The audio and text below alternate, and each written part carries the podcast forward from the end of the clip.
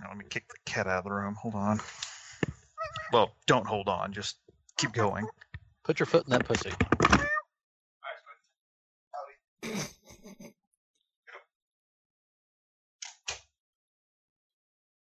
Jesus Christ, where'd he get his knife? get out the knife and get that out of the room. That's all you gotta do. He's trying way too hard. Yeah. I ain't got no pants on. Ain't got no. Hello. Goodbye.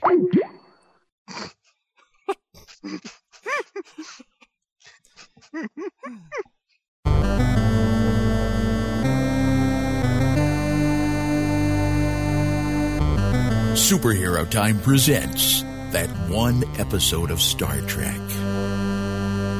With Chris. I guess Captain Picard Day is coming twice this year. Hey, Mickey. I kind of want to get that stone and like you know stick it up my butt, so I can like music blasting out of my ass. Yeah. Better than Listen to the song of my butt. Scott. Welcome to Deep Space Nine. And Fort Max. I sound like an idiot in this.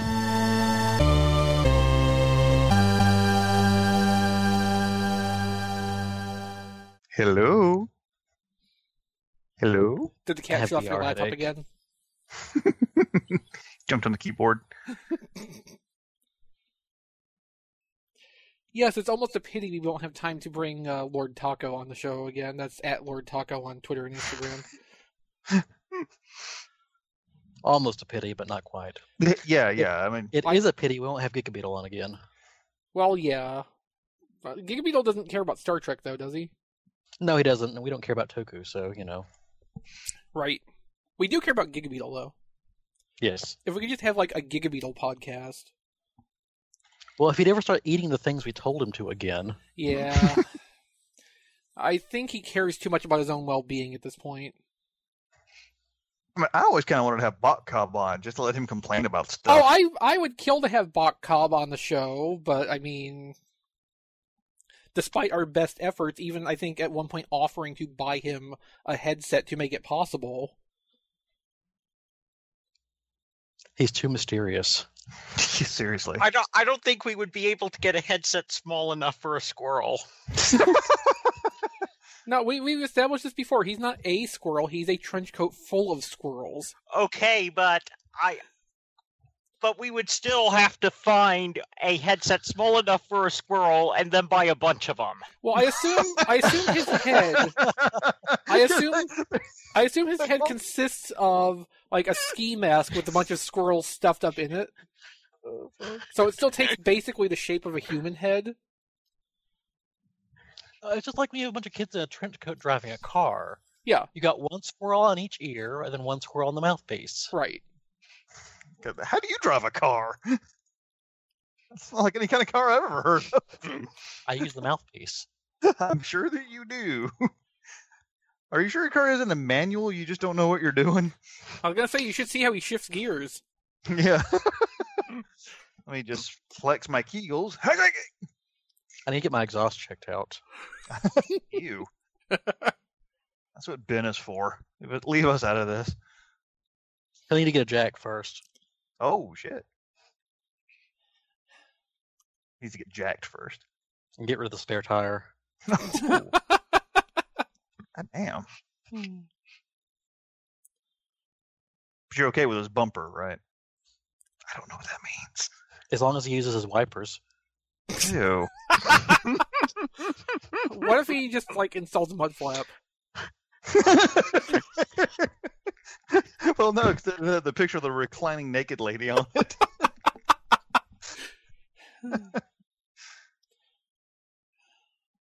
Did anybody see Star Wars?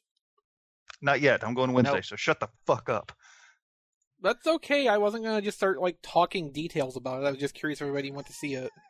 Amazingly, I've not had it spoiled for me yet. But what I have noticed is that a lot of people don't like it, which is It's divisive very, as hell. very unusual. So for what I've movie. basically been able to figure out is that Star Wars fans don't like this movie, but everybody else does. Hmm. Because I like this movie a lot, and I am very decidedly not a Star Wars fan. I'm someone who enjoys the original three movies, and that's about it. Star Wars fans usually love every movie wholeheartedly until about five years after. Well, this one's five years early. Uh, the exception was Rogue One, who a lot of Star Wars fans hated for no discernible reason because it's fucking amazing. Yeah, I, I agree. Which that may Uh, be the but- same effect at work that you know this movie's going through too. Um, and I've got a friend who fucking hates Star Wars, Mhm. and for some reason he went to go see Last Jedi, which surprised me, but he loved it. Wait, So- why why do you have a friend that hates Star Wars? Uh, this is Chuck. This is Oh, that's what oh, he you're- does. I thought Chuck was cool. Chuck is cool. his name is Chuck. How can you deny this? Chuck was the one that showed me Troll 2, so that's how you know he's cool. I don't. Actually, might just show that he's got really bad taste in movies. That's one of Mickey's defining characteristics of cool. Yep. Yeah, that's right. I forget. You have to write the like, like the right quality of crap. Yeah, it's gourmet crap, is what it is. I only just barely qualify. Well, I mean, I I do like the, I do appreciate the fact that Hey Mickey uh, is a connoisseur of crap because he only likes the finest crap, not just your runner mill, run of the mill, low energy, low effort crap. No, he Like likes Ant the. Man. Oh my god. I couldn't be bothered to watch Ant Man. For Eh, one thing, I fine. don't. For one thing, I don't give a shit about the character. Yeah, like nobody does. Nobody goes. Ant Man's my favorite. Nope. Nobody. Nobody. I couldn't even be bothered to see Thor. And Thor is like arguably important. Thor's good. I mean, especially the third one was just fucking amazing. There was a third one. Yeah, and it was awesome. You should I thought that was just it. the first one and the one that came out a month or two ago. Right. no, yes, I think you're right. Actually, I'll allow it. No, there's there is one thing about the Star Wars movie which is like this thematic overtone it takes, which I don't know if it was intentional that they structured it that way. I hope it was, but like it's totally perfect when you realize what it is. And just in Okay. general, the movie's enjoyable. But I can't actually go into Yeah, any I've- detail I've about that that it's a without good movie. spoiling aspects of the movie. So Right.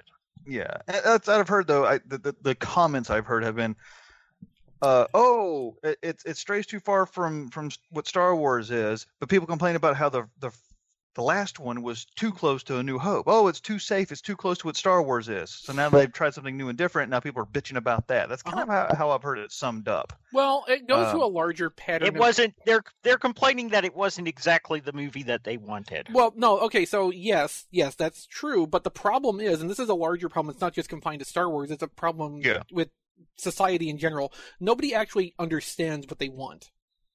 Oh, that's so um, true. they only know that they want what they are, they know what they're getting is not what they want, but they cannot define what it is they want instead. Right. This sounds Yeah. like an issue, an episode of O's. I mean, I guess it could have been.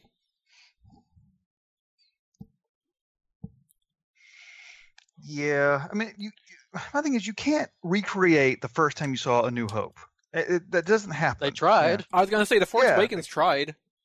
Well, yeah, the Force yeah, but- Awakens but they- they tried, tried and I do the- enjoyed what they did with that movie in a different way than I enjoyed this. I enjoyed that because, like, yeah, they're speaking to the part of me that enjoyed those original movies, and they're getting me back into the process here. That's and- Yeah, yeah. And now I'm glad that this next one isn't doing that same thing again. Right, because that's what I hoped after seeing Force Awakens was okay, good. They've established they, they they've established that they understand what Star Wars is. They went back and kind of redid the New Hope, so now they can use that as a jump off point to do something kind of crazy and something new and something different. And that's what I'm hearing that they did. So I'm thinking I'm gonna like it. I hope you do. Uh, otherwise, I'm going to have to think less of you as a person, which is hard at this point. Let me tell I was about you. to say, Yeah. how's that even possible? See, uh, you're right about The Force Awakens because that's the most absolute Disney thing they could have done is calculate the safest, most profitable path to please as many people as possible, which is what disgusts me the most about The Force Awakens. Not that it's an incompetent movie, Right. but that it's so blatantly calculated to please Star Wars fans. It's it's an incredible formulaic distillation. Yes. Um, go back to the prequels. Must which are we? terrible movies. uh, they're Yeah. they're a disaster. However, one thing you cannot criticize Lucas for is not trying to do something new and different. You know, and this may be an unpopular opinion about the prequels. Yeah, they are pretty bad movies, uh, no doubt. But they, to me, even when I watch them, they still feel like Star Wars. I don't think they do. Really? Okay. See, th- to me, they I know The- they're not the good movies, but they still feel like it. The sound and the feel and the the direction and the costumes and It- just something about them just feels. two So- and two and three have too much of a. Uh, this was shot entirely on a green screen oh, feel. sure. Right. no yeah, doubt. there is that. Um, Agreed. yeah, Uh, Fine, at least episode one, and like shot entirely on a soundstage green screen, whereas on episode one at least has all these wide, wide shots. Okay, so think about okay, think about the relation between the original trilogy and the prequel trilogy like this. So, you know, you've been going out this with this woman for a few years, you're really into her. Something happens between the two of you and it, you know, falls apart, you're having trouble moving on. So, you go and find a hooker who has basically the same body shape, but the face doesn't quite match. So, you put a bag over her head and write your ex's name on it. That's basically what the prequel trilogies are to the original. Okay, you picked a metaphor that no Star Wars fan could possibly relate to. I think George Lucas could relate to it yes, no, you're right. No, I mean, it's- joke, but yes, it's- because It's- while without his wife editing them, uh, look what happened. right. I mean, it basically it's a different movie series with Star Wars textures plastered over it. Basically, is how I look at the prequel trilogy. Literally. yeah, okay. I give Lucas props for trying to do a new idea, do new things, and not try to just redo what he already did before. Yet Yeah, again. He, He, he sucked at moved- yeah, he, he tried to move. Ironically, he he tried to move forward by telling a prequel. But yeah, that I, I absolutely see the intent. He expanded the universe. He tried to explain a few things. He, he you know he moved outward. He didn't stay uh navel gazing. And of course, another thing was on Lucas can't direct. No, He can't. no. No. Thirty Also, he years can't ago. edit. He couldn't direct it 30 years ago either. Guess what? He wasn't directing then. Yeah, this is why you hire a director. Lucas needs someone to, to rein him in, basically, someone to say no, and he did not have that in the prequels. Yeah, He, 'cause no- he's like Sakamoto in a way. Yeah, or in a way, in a way. But uh, Rogue One is the only Star Wars movie I think that feels like the original trilogy. It has the same earthy grittiness to it. It feels Mhm. like it's based in a real universe. Yeah. And maybe over Christmas I'll see it when, you know, there's nothing on TV and nothing to do because everything's closed except for the red boxes. Have you not seen Rogue One yet? No. Oh, okay. It's really it's really pretty excellent. I mean, it is to me it is a I want to see so many more of these things. I want to see more stories set in the Star Wars universe that don't have anything to do with the Skywalkers or any of that fucking galaxy saving bullshit. It, it, the Star Wars universe is so amazing for telling stories. They and and do this. Take take a just bubble fuck off somewhere else and tell me a story about somebody. I don't care. Just some bounty hunter you made up. I don't care. The universe is so awesome. You ha- you can tell so many stories. Just do it.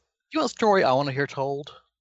Civil defense? IG IG How- eighty eight. Well, no. Before you, tell I want to hear the story of how the Millennium Falcon uh, flew to Bespin from the Hoth system without a hyperdrive.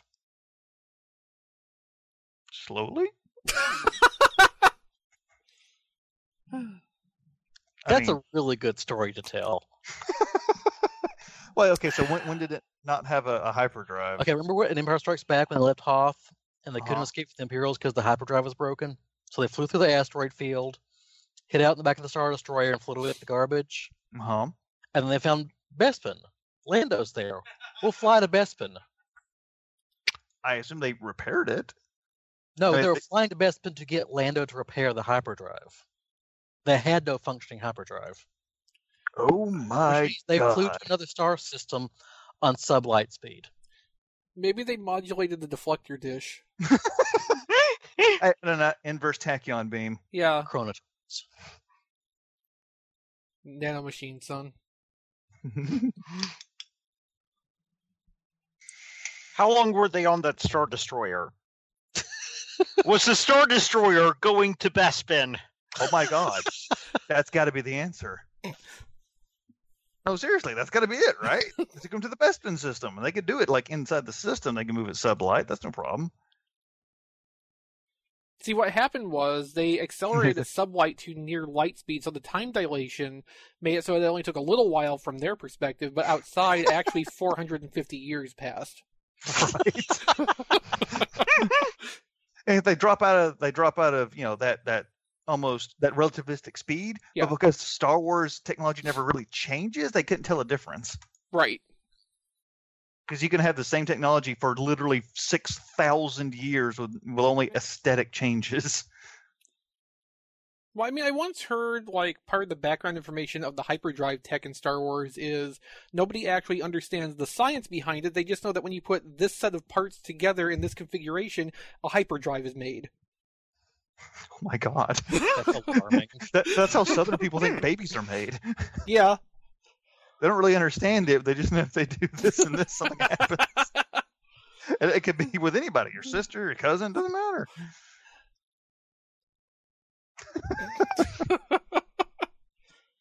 Uh, So this week on that one episode of Star Wars, oh, I'm sorry, no, uh, that one episode of Star Trek, it's our penultimate episode. Which, penultimate. yeah, Scott was so enamored with that word in the pre-show, I just had to throw it in there. It's our ultimate pen. I mean, he's right in one. It's got like four colors on the top. He's right Oh, in one sense. In the life of a podcast, you only get one penultimate episode, so you might as well play it up. Oh yeah. I'm not gonna pencil this one in. I'm gonna pin it in. Ultimately, yes. Yes.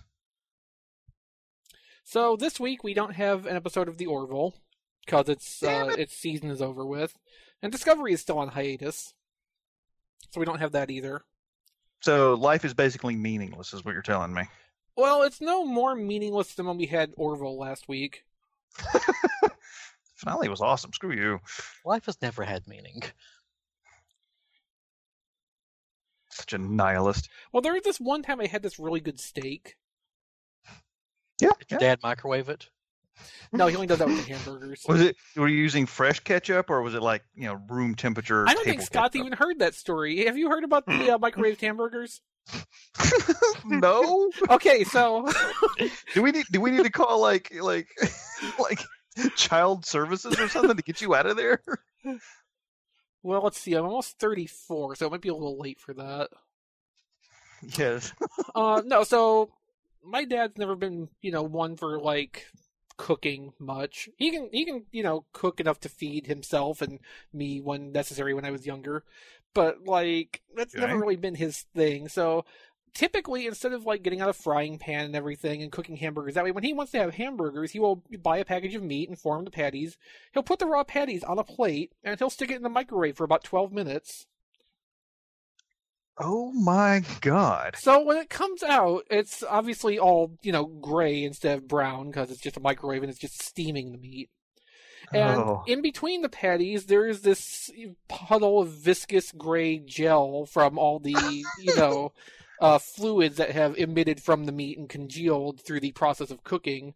So uh, it's basically a situation where you know when you take it out, you then have to take a knife and kind of just trim around the edges of the hamburgers to uh, free them from the the surrounding material and. Yeah, when he wants to make hamburgers, that's typically what he does. No, if You know, remember I- correctly, you said that for the longest time you didn't like hamburgers because you thought that's what they were.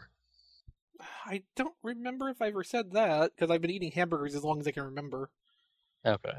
Well, no, that's why I feel about pork chops. Because the way my mom used to make pork chops when a kid, they were gray, overly peppered, and fibrous. They were so overcooked. They would like oh. crackle when you when you pull them open. And I went to a friend's house one time. It may have been Hey Mickey's house, and they're like all juicy and It was golden brown. absolutely not because my mom overcooked the shit out of pork chops. Okay, so it's another friend's house, and it was like it was all juicy and delicious and everything. I'm like, what is this? Like, this is a pork chop because you know they said we're having pork chops for dinner. I'm like, uh, no, no, no, I'm, I'm good. I'm good. I'll, I'll just starve. And then they pull them out, and I'm like, these are amazing. What are these? These are like, these are pork chops. Have you never seen one before? I'm like, not like this. Um, um, um.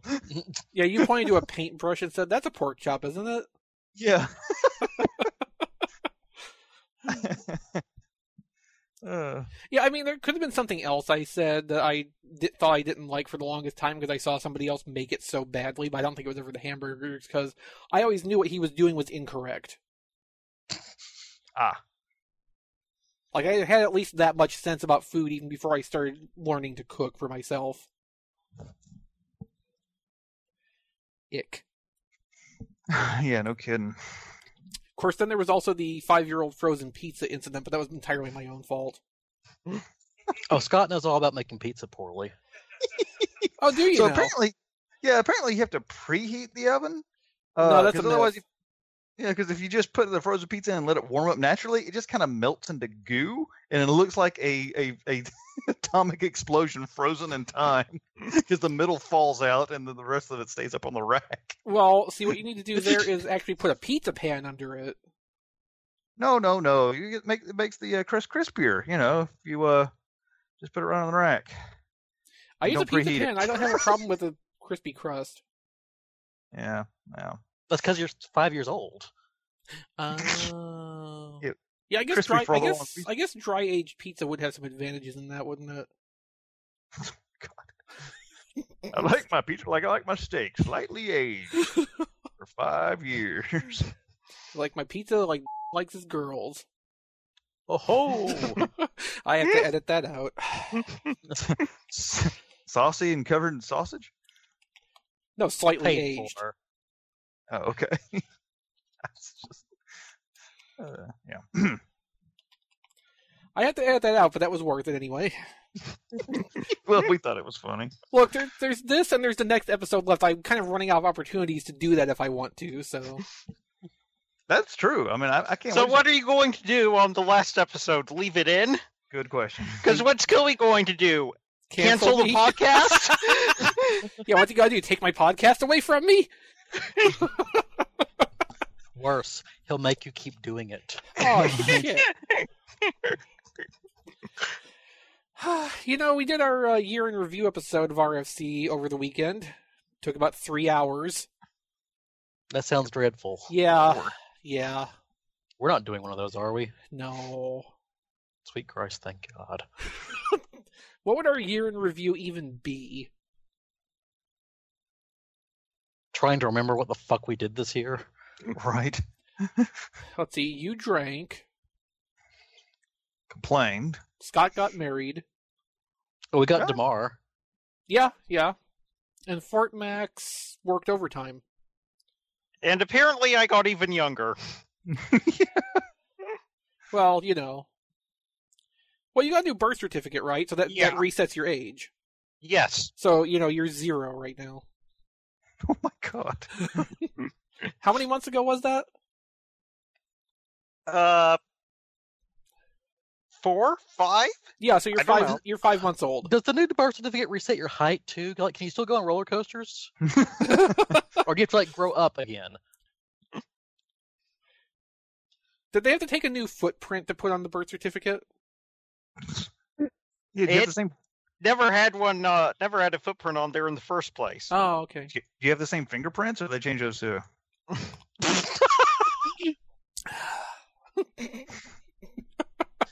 File them down and carve in new ones. right.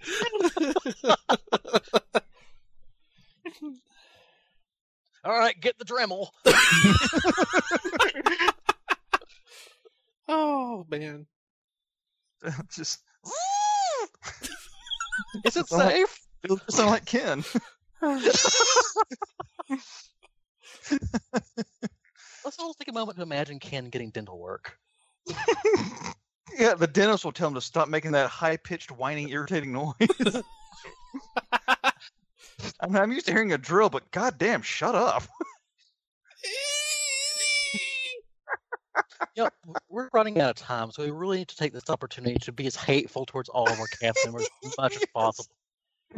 Uh, Wow, that paladin, he sure lives in Detroit. He certainly does. so I would say we make fun of our listeners, but he was already on the podcast, so Well, there's always engineer nerd, and we could make him feel bad by just reiterating how he's not ever going to be on the podcast. Let's make Don feel bad by saying we're never going to do Darmok. I think he's come to accept that. Well, he should. We're on the penultimate episode. Yeah. Yeah, and he knows full well our last episode's going to be Voyager. Week. Mm-hmm. Yeah, see, that's what we can do. We can just keep reiterating that our last episode, which is Voyager, is not going to be the Bride of Chaotica, which is apparently his favorite Voyager episode. Because apparently it's possible to have a favorite Voyager episode. I didn't ever Well, know I- this to be true before well, there are there are several Doctor episodes to choose from, but there's still Voyager episodes. True. Yeah, yeah, yeah. there's one where Kes comes back in a meth rage. oh, there there is that one Next Generation episode of Voyager.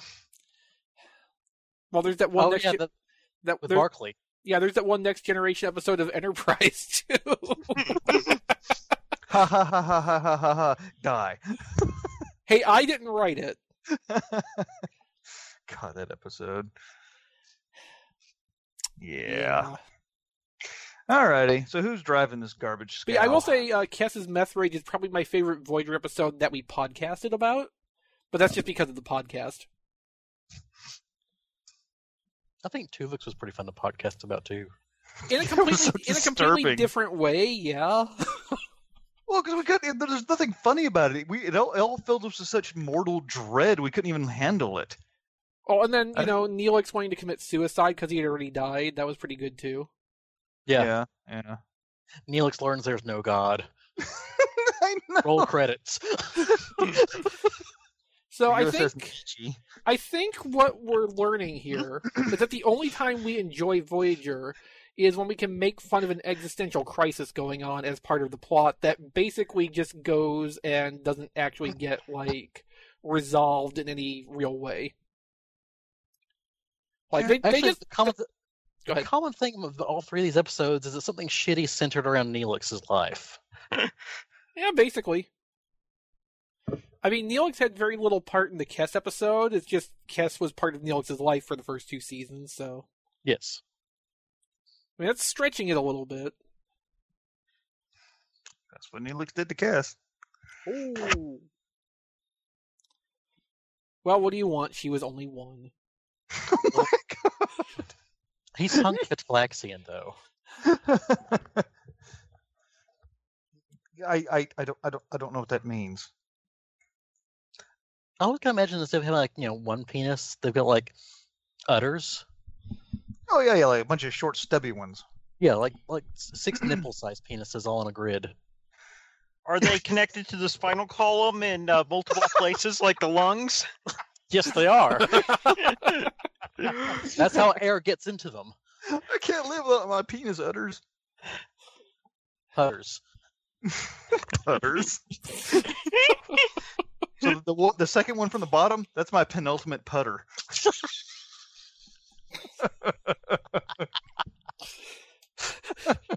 Mini golf Neelix. I could see him wanting to set up a, a miniature golf course on the ship too. He's only got half of them circumcised though, so eh. One parent was Jewish, the other one wasn't. Well, He would just variety is the convert spice of the life. captain's personal quarters into it. oh fuck. So our episode this week is Deep Space Nine Season Three, Civil Defense. Nothing civil about it. This bullshit. Uh, Mickey, how's your headache doing?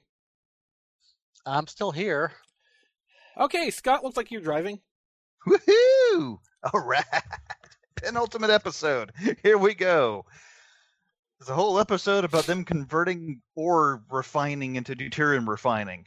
Hooray! An engineering episode with Potato Boy. Yeah. uh, So why is Jake down here in like the guts of the station helping O'Brien? Well, oh my god. Ben had the idea that you know Jake just needed to like get some good hard Starfleet work in him to want to finally go to the academy and become a Starfleet officer, like you know a good member of the family. As So- opposed to a journalist, which will never have to do this kind of manual bullshit. So uh, he's been forcing Jake to perform slave labor under O'Brien's supervision for the last several months. This is uh, the only time it actually appears in the show after it's mentioned for the first time in season two, I think. I can just imagine O'Brien just going up to Sisko at some point and go, Did I piss you off at some point? Are you mad at me? Have no, see, here's, here's the thing. you? O'Brien seems to actually like Jake. Which, I mean, Jake grows up to be a pretty cool guy. Well, yeah. And, you know, O'Brien seems pretty chill enough with people in general that he could probably deal with a teenager. That's not his own. Even Jake as a, a kid was never really irritating. I, I have to agree. It's a pretty amazing feat. Yeah, I mean, most of the time he just wasn't even there. It was the best way for kids to not be annoying. Yes, they should be seen and not heard, and preferably not seen. Exactly. so I, I love how the uh, uh, at least on Netflix the uh, the episode synopsis uh, puts the blame of this entire episode squarely on Jake's shoulders. Uh, and Jake accidentally activates an automated Cardassian security program, so it's all pretty much his fault. I well, I mean, he finds the program, but I think it's O'Brien that actually sets it off. I'm just Mhm. saying what Netflix. Is Yeah, no, I'm, right, I'm so- yeah, I know. So we so we open up. Uh, we're in the bowels of Terok Nor, uh, which is its real name. Fight me. Uh, and O'Brien and Jake are down here doing something with this giant, not at all penis-looking machine. I mean, it's like a Giger painting. Look at this thing. All right, that's so that's just a dump shoot. he said shoot. All That's right. what Luke falls out of to hi- hang underneath at the station. Yeah, they find a hand. What the hell is this? um. All right. So yeah, Jake is down here, and they're like trying to. They're just trying to convert this old ore refinery because Terok Nor used Bajoran slave labor to uh, process this iridium ore or something into fuel or whatever. I don't know. Uh, so they're trying to convert this stuff into uh, deuterium refining for starships. So they're down here just kind of working away, and then Sisko creepily as a motherfucker comes gliding in like a vampire underlit, going, "Hello, boys." Is it time to dine? And they're like, oh, hi, Dad. We forgot what time it was. And then Jake says, yeah, whatever. So they're trying to go in and reformat the hard drives and put in a new. Oh, and helpfully mentioned that it would get as hot as 50 degrees Celsius in there. yeah, how did they survive? Well, a lot of them didn't. Uh, yeah, so they really put how like terrible the Cardassians were to the Bajorans. That's a, a theme that they really stuck to in this episode, which I kind of like actually for storytelling. To be fair, the Bajorans didn't work very hard, and they're always trying to revolt. So you know they kind of had it coming. Well, Bajorans are pretty So you're representing the Bok Cobb point of view tonight, Mickey? Sure. Because every time I bring up Deep Space Nine on Twitter, he's responding with something like, "Oh, the Bajorans had it coming, or they deserved what they got. Dukat did nothing wrong." That kind of stuff. right. Except you have to imagine it. Like I don't think I can do a good Bach Cobb impression. You have to imagine it more like the uh, chattering of squirrels. Yeah. All right, so they're trying to like put a new operating system on because the you know trying to upgrade to Windows 95, I guess. So there's this file that can't delete. Uh, it doesn't have like a file name or an extension or anything. So Brian goes, "Well, this is a mysterious file on an alien station. I know. I'll put it into the main database and see what happens." I'll Good drag job, it to the recycle bin. good job, O'Brien. Yeah, O'Brien's you know the the brilliant engineer who gets the Nigerian spam I'll put, email and I'll opens put, it. I'll Yep. put it in the production database. That's exactly right. I don't know what this is, so I'll move it to someplace very sensitive. Great. So it immediately turns on a station or a room lockdown going, uh, hey, there's a worker revolt in progress in ore processing unit five. And this broadcasts over the entire station, which I like to imagine there's like a couple somewhere in the habitat ring making whoopee, and that's what they get interrupted by. Gul Dukat's voice. Yes, but suddenly Uh, and for no apparent reason, it Whoopi's sets- over on the Enterprise. Shut up, Fortnite. Well, no, no, that's no Fortnite. That's why they're making another Whoopi. But I have to imagine, like, too, if that's the case, for some unexplained reason, the dude gets set off by the sound of Gul Dukat's voice. yeah. Yeah. He's just like a self-hating Bajoran or something, you know. yeah, oh, we're just lazy slaves. Ah. All right, so it's fantastically these little CRT monitors uh, kind of just appear, and Gul Dukat, and it's just he's such a fucking fantastic character because even like not even on set, he is like more interesting than any of the other characters. So he starts talking about like you're valuable workers, and we wish you no harm, but put down, uh, you know, stop revolting, and we won't harm you. And he keeps saying stuff like like don't you're forcing me to take action and just that that amazing cardassian way of the way they twist words. He's just a master of it. I just love the way they do it. Yes, that. this is pre-recorded Gul Dukat. Can can Dukat. it just needs like a bed of elevator music. yeah, like Weather Channel music or something. Yeah, yeah. do do. oh yeah. So even on the screen, Gul Dukat still makes your spine shiver. All right, so they're down the ore processing unit, and O'Brien, being the engineer with a full tool set, can't figure out how to open up a goddamn door. That's magnetically sealed. Oh God, what do we do then?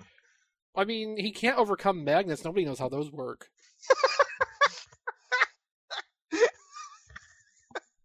Even the 24th century, still a mystery.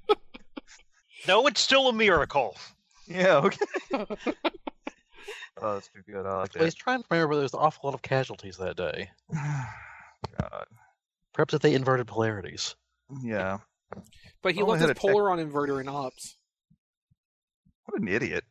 All right, so even an ops, they're getting this message and they realize that something's up. So it's like a repeating message, and they're like, "Oh, uh, the station, the station thinks that the, uh, the there's a there's a slave revolt going, so it starts locking down systems. So it's waiting for us to put an emergency code to end it. Anybody have that code laying around? Is like, no. Why would we? And of course, Kira's like, yeah, they never bothered to give us that code when they left. They didn't even tell us how to log onto the Wi-Fi. dicks. So apparently Odo, who I, I forgot at this point, who was actually the uh, security person or the constable back when the Cardassians were on here as well, uh, has some security access. So he's trying to break through. I like that Odo immediately is working on the problem without being asked to because he heard the announcement too and he's like, well, I can do something about this shit. Uh huh. Yeah, yeah, because Odo is awesome. And you know that's the thing about Odo. There's nothing really lame about Odo. It's kind of like kind of like Quark. There's there's nothing really lame about them. Well, it's it's also not about that really. It's about efficient storytelling. We don't need to see them ask Odo to do it. Odo can go to be doing it, telling them he's jumping on the problem. I mean, I think there's also a subtext here of the difference in mindset between the Bajoran and Starfleet personnel, I agree. where Good there's a point. whole there is the whole process that the Starfleet people have to go through because that's what they've been trained into for their whole careers. That yeah, you wait for that instruction or that request from your next in command. But the Bajorans are just like, okay, there's a problem. Let's see who can fix it. Who can, you know, who here knows what to do about this? Let's get going on this. Yeah. also, Odo is used to acting with complete. Autonomy, yeah. Yeah. carte blanche. Yeah. So Odo immediately begins working on the problem. Uh, so who comes in but Quark complaining about how these security alerts are making his customers nervous and to make it stop, which is just hilarious. and, and and another thing that's enjoyable about this episode is the Quark and Odo interaction, which is third season is not old, it's still fresh, it's still funny, and it's still just just just enjoyable to watch them interact. It never gets both old anyway because it keeps evolving through the series. Exactly. And they're both fantastic actors who just master their characters and it's just so much fun. I was getting worried when you started saying master, where you were going with that. Yeah, and then yeah. All right. So uh, Odo's like, "Oh, I've got level, I've got security clearance up to six. So what do you think about that? I'm trying to fix it." And Quark's like, "Oh, that's interesting. I have up to level seven.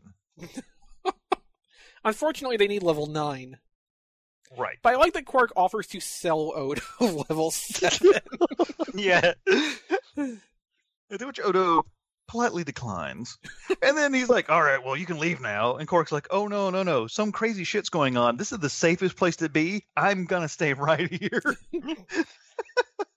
I also like this too. There's a callback to the thing that recurred a couple times in season one, where uh, Quark would pull out his box of security chips to, you know, break into station systems. Right. That's awesome. So I mean, yeah, I mean, it's not something they just pulled out. He's had these security clearances and used them on screen before. Yeah, I, I'd love that. That's such a great character. But anyway, all right. So back down into the alpha plot, um, I guess. So uh, they're back in the ore refining thing, and O'Brien and Sisko and Jake are down there. They've got some egg crates they've stacked up, trying to get in some panel or something so they can get out. And Sisko's like, "Nope, magnets, we're fucked. We need a phaser to blast it open. If only we had an engineer with like all of his tools here." nope. If only it was season one of Next Generation and everybody had a Type One phaser in their pocket, Yeah, seriously. including Jake. or you know, between their boobs or whatever they want to keep them. Well, it's not Troi's fault that she didn't have any pockets. yeah, you're a counselor. What do you need pockets for? what are you going to keep in their feelings? What do you have? Notes on your patients? Right. What do you have? Patience? Yeah. What are you going to keep in your pockets? Your ice cream? All right. So, Okay, Uh, so before we go any further, let's Sure. point out here that um, part of this lockdown of trapping them in the room is also shut off the station's transporters. They can't just beam them out. Mhm. At this point, there's no force field set up anywhere, so the doors are locked. Oh yeah. So that, that's something that kind of goes on through the through the episode. That's a good point. Is that like the the severity of lockdown increases several times. Yeah. Uh, gets which actually gives a good sense of of of um increasing danger. Well, and I like the first thing they do is specifically shut off the transporters because it gets around the problem Next Generation often had, where they could solve like a holodeck problem with the transporter if they would just think of it. No, right. Except they've Oh. got a number of transporters who are not connected to the station. Oh, you mean like in round uh, runabouts and stuff? And the Or the Defiant, Defiant? yeah, and the Defiant. which are parked at the station because they mentioned using them later on to evacuate people. Yep. Also, I mean, they also could have, if they really wanted to, they could have just said, "Oh, well, it's an ore refining thing, so it's like heavily, you know, magnetized and, and shielded and everything else because it has to be made of stronger metal, and you know, the, the metal they built that room out of, you know, doesn't and allow when they transporters." when they escalate have. to the next stage of the process, they do say that like a dampening field goes in place, which they could have used Right. to hand wave that away. I would just assume at this point that the same way the refinery is locked down, the access to the ports and landing pads is probably closed off too. Yeah, that makes sense. So uh, the the automated message from Dukat keeps going. Oh, you know, you got two minutes to surrender, or we'll we'll kill you all, or something to that effect. Don't make We're me gonna do pump it. Nerve It'd be- gas in. yeah, it'd be your fault. It'd be totally your fault. Um, We're going to vape into the, the ore no, not pineapple. You. Um. So Sisko's like, well, then okay, I guess we'll surrender. So he just goes to the console and goes, "Hey, uh, I'm the leader of the Bajoran uh rebels. Uh, I surrender." and the cot's like, the automated special goes, "You have pressed option three. Please hold while your surrender is processed. right. That's exactly what happens. So, so it's like, so the message is like, oh, I'm glad you've come to your senses. So stay where you are, and we'll send down a security team immediately to not harm you. Do you think Dukat wrote his own dialogue tree, or did he have somebody else do it for him and he just read the lines? Uh, he didn't write anything. He just winged it. Oh, okay. Yeah. he just is so smart. He knew exactly how this would go. He didn't have to do branches. There's, it's a linear path. He knows how this shit works. Oh man. So Cecily was like, okay, well I lost a few minutes, so let's uh, figure out what the hell's going on. So Jake goes, Well, I'm a teenage boy. Surely I can find an empty hole somewhere. Oh look, an empty hole. thank you. Thank you. You know, it's a good thing he's a 24th century teenage boy, because if he was like a 21st century teenage boy, he'd never fit up that chute. uh, fatty. Um, so Yes. yeah, so he, I like he opens up the uh, the thing into like the, the main chute. He's like, oh, that's weird. It's not locked. And O'Brien's like, yeah, normally molten metal is going through there. There's no reason to lock that. All right. Well, it's very dangerous. All right, son, get the fuck up in there. uh, okay. So they kind of figure out the panel is up and around the corner. So uh, they they grease up Jake in a very just out of place scene, I have to say. Okay, like so O'Brien tells them, up there, turn to your right.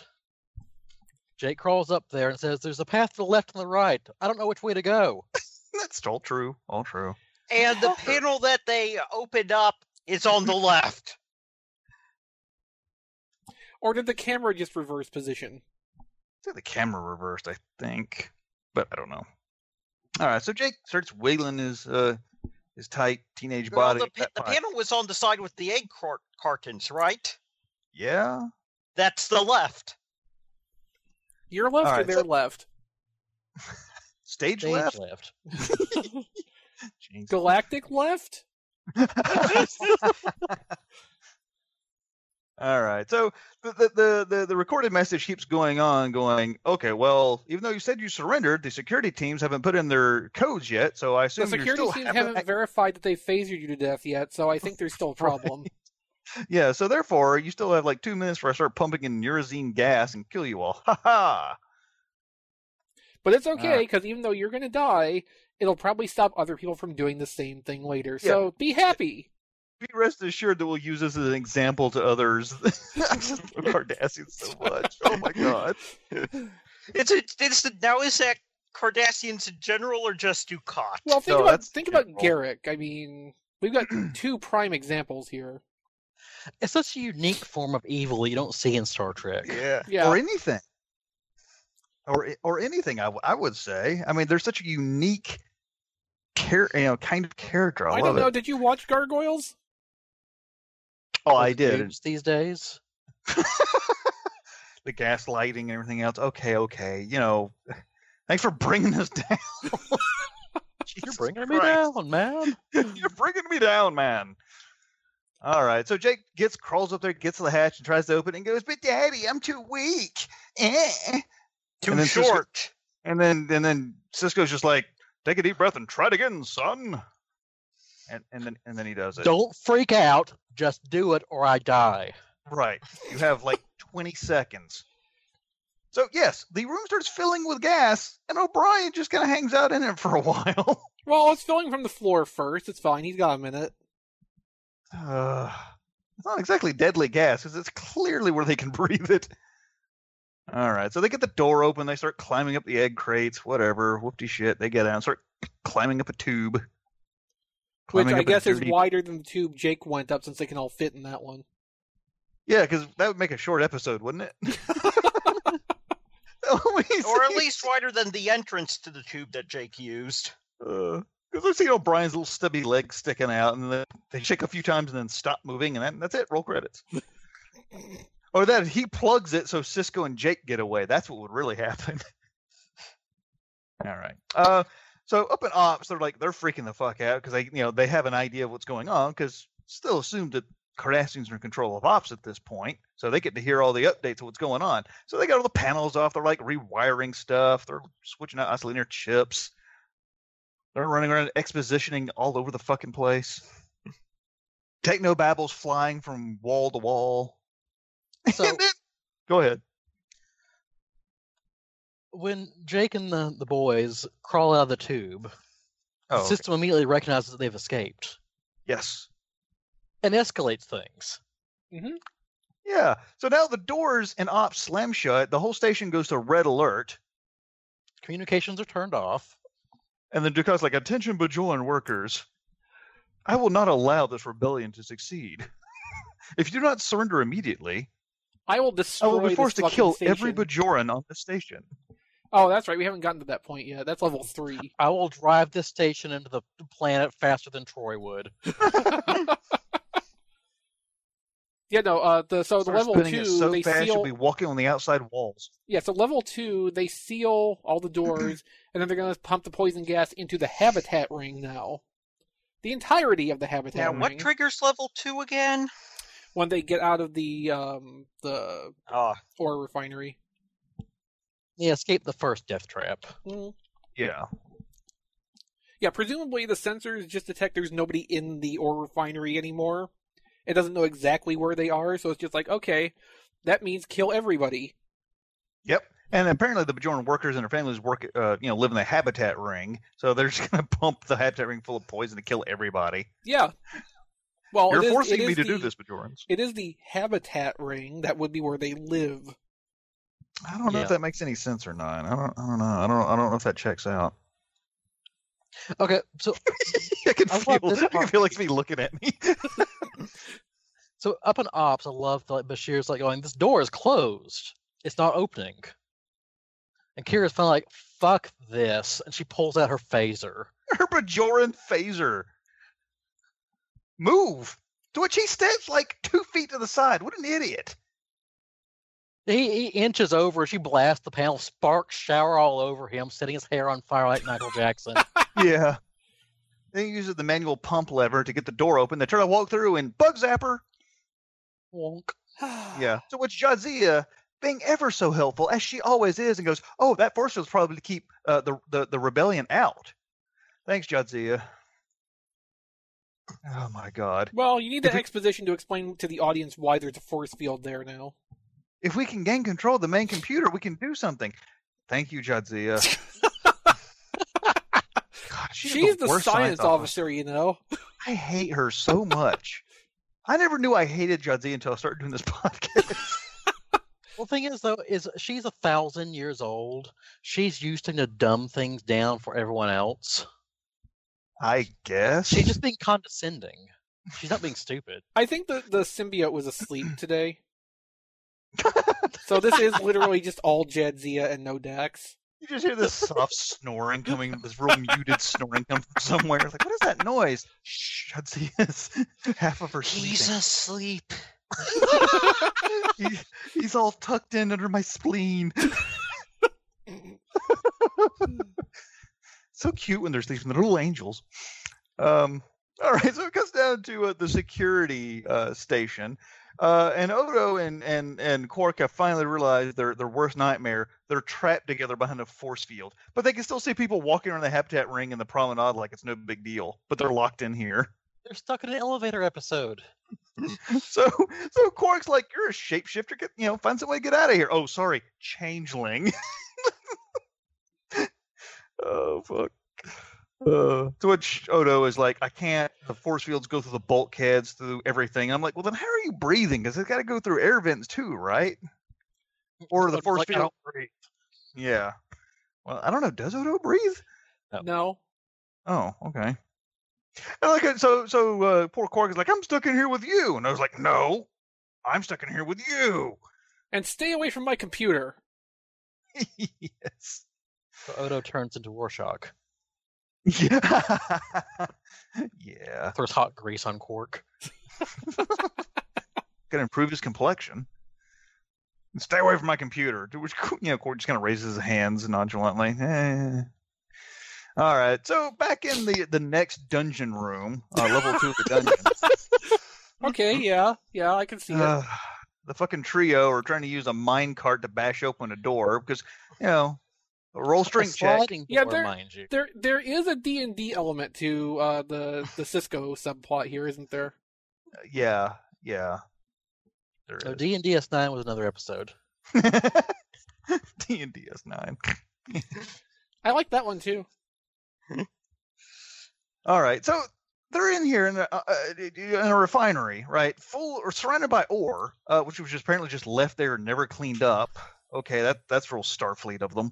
Uh, and apparently the ore is also highly reactive and combustible, uh, but only with an electric charge. Yeah, so like they describe it as being very unstable, but then say that you need a strong electric charge to set it off, which is kind of the opposite of being unstable because that's one of the characteristics of like C4, which is considered a very safe and no, stable oh, I, plastic I think it was that. I think it was that the refined material was highly was highly uh, reactive, well, highly unstable, but the ore, since it's more diluted, isn't. Yeah. So your you're fine, it becomes denser, more stable. that's a great character name. I should use that. Um. All right. So they're trying to. It, so O'Brien now is like, oh, if I only had my tools, I could do something. To which I thought you had him down the room below, motherfucker. They didn't help you there. well, try to use So that then. Sisko just wobbles off the handle for this heavy minecart off yeah, with his Sisko, bare hand. yeah, Sisko with his bare hands rips metal apart. Okay. Hey, I, hey, he's the emissary. I have. I have, a, I have a request, and you may not go through it, but the picture I have it paused right here of O'Brien with the goofiest looking look on his face, smiling like an idiot, looking at this broken handle. he looks so happy. Uh, Could that be the picture for the episode? Probably. because he's got the goofiest looking smile on his face. He's like,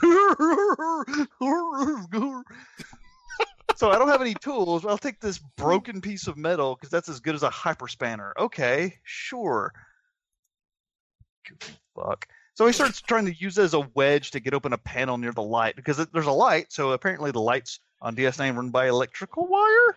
Okay. Um. All right. Well, I mean, what else are they going to have going to it? gas. EPS, electro electroplasma conduits. That's what So- okay, so everything. so you the know. key thing in what you just said there, Scott, is electro. electroplasma. Yeah, It's not like electro. it's- electroplasma is not just like a, Electro. It's not a fucking you know one twenty Electricity. appliance. oh my god! I thought they used green power in DS9, like you know, turbines, like for wind power and shit. Yeah, they, yeah, they catch the solar wind and convert it into electricity. Yeah. I was gonna say that's what they put their sailing ships to use. All right, so so back on ops, they're trying to do something stupid. I don't I don't remember what they're doing. Oh no, that's Jadzia right. is sticking her hands inside electric outlets. Yeah, that's right. No, she's sticking That's- forks into electric outlets. Yeah. They said it was a key cleaner. They lied. All right, so she hurts her hands for for some reason. Now this isn't really playing to the plot at all. So I Well, don't know. it does because she can't really help anymore. Well, She wasn't helping before. Actually, it shows that parts of the computer have been force field off, Okay. so they're limited in what they can do. Yeah, well, they could have just they didn't have to hurt her hands to do it, but whatever. So even though they have the ship's the the, the station's doctor there with a med kit and a medical tricorder, he can't do anything but give her some like aspirin. So these Well- medical kits don't come with But thermal she generator. Does What the hell? well? I mean, uh, I mean, she does essentially get a aspirin, That's what I'm saying. That's all he can do is just give her her yeah. give her an aspirin. but I mean, the dermal. Do they usually keep dermal regenerators just laying around all over the place in I mean, that, that's Why typically in a wouldn't med they? kit. Yeah, why wouldn't they? That's Mm. like the most basic form of first aid. It's just something like you know Hmm. scrapes and bruises and stuff. I mean, so why yeah, would I. Oh, Yeah, that. And there is really wouldn't be a plot reason for it. them to not do it. she almost said it? She almost said it was that was a good idea, Scott. She almost did it. Fortunately, she the came to her second last episode, and I almost got props from Fort Max. Well, we can't have that. I would edit that out of the show if that happened. Damn it, so close.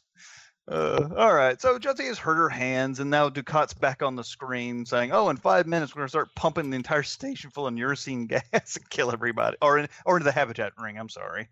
Now, here's another question. Why do they still have neurocine gas connected to the life support systems? That's a good fucking question too. It's like you think when they were redoing the system, they found these big containers and canisters of like deadly poison, and go, "Huh, maybe we should remove those." Maybe the computer just like synthesizes it into the air supply. No, it comes out the vents.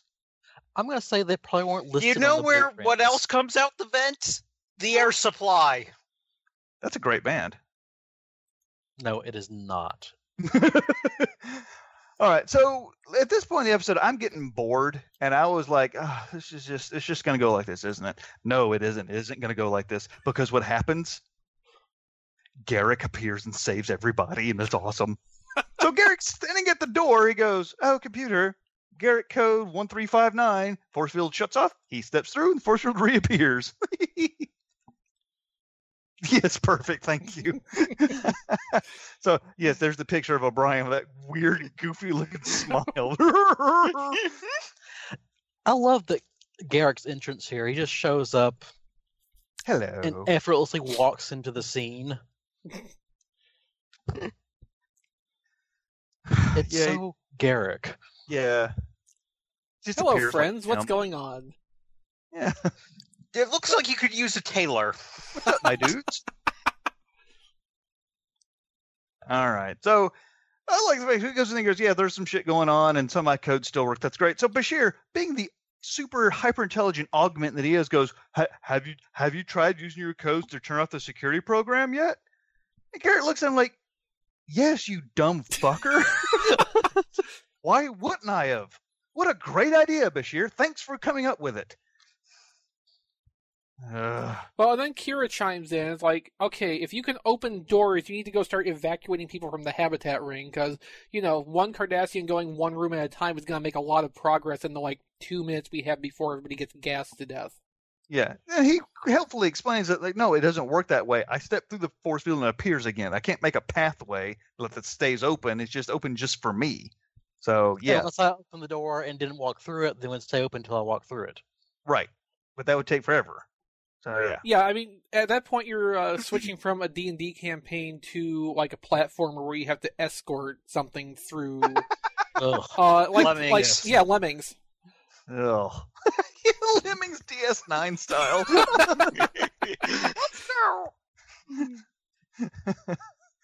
All right. So yeah, they're like, well, the only way to stop that gas from coming out- Evacuating the Klingon restaurant, trying to evacuate the Klingon chefs from their restaurant.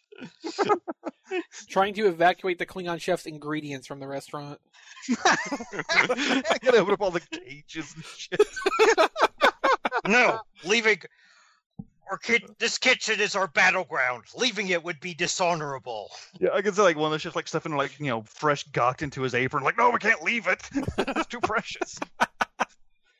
it's all crawling out.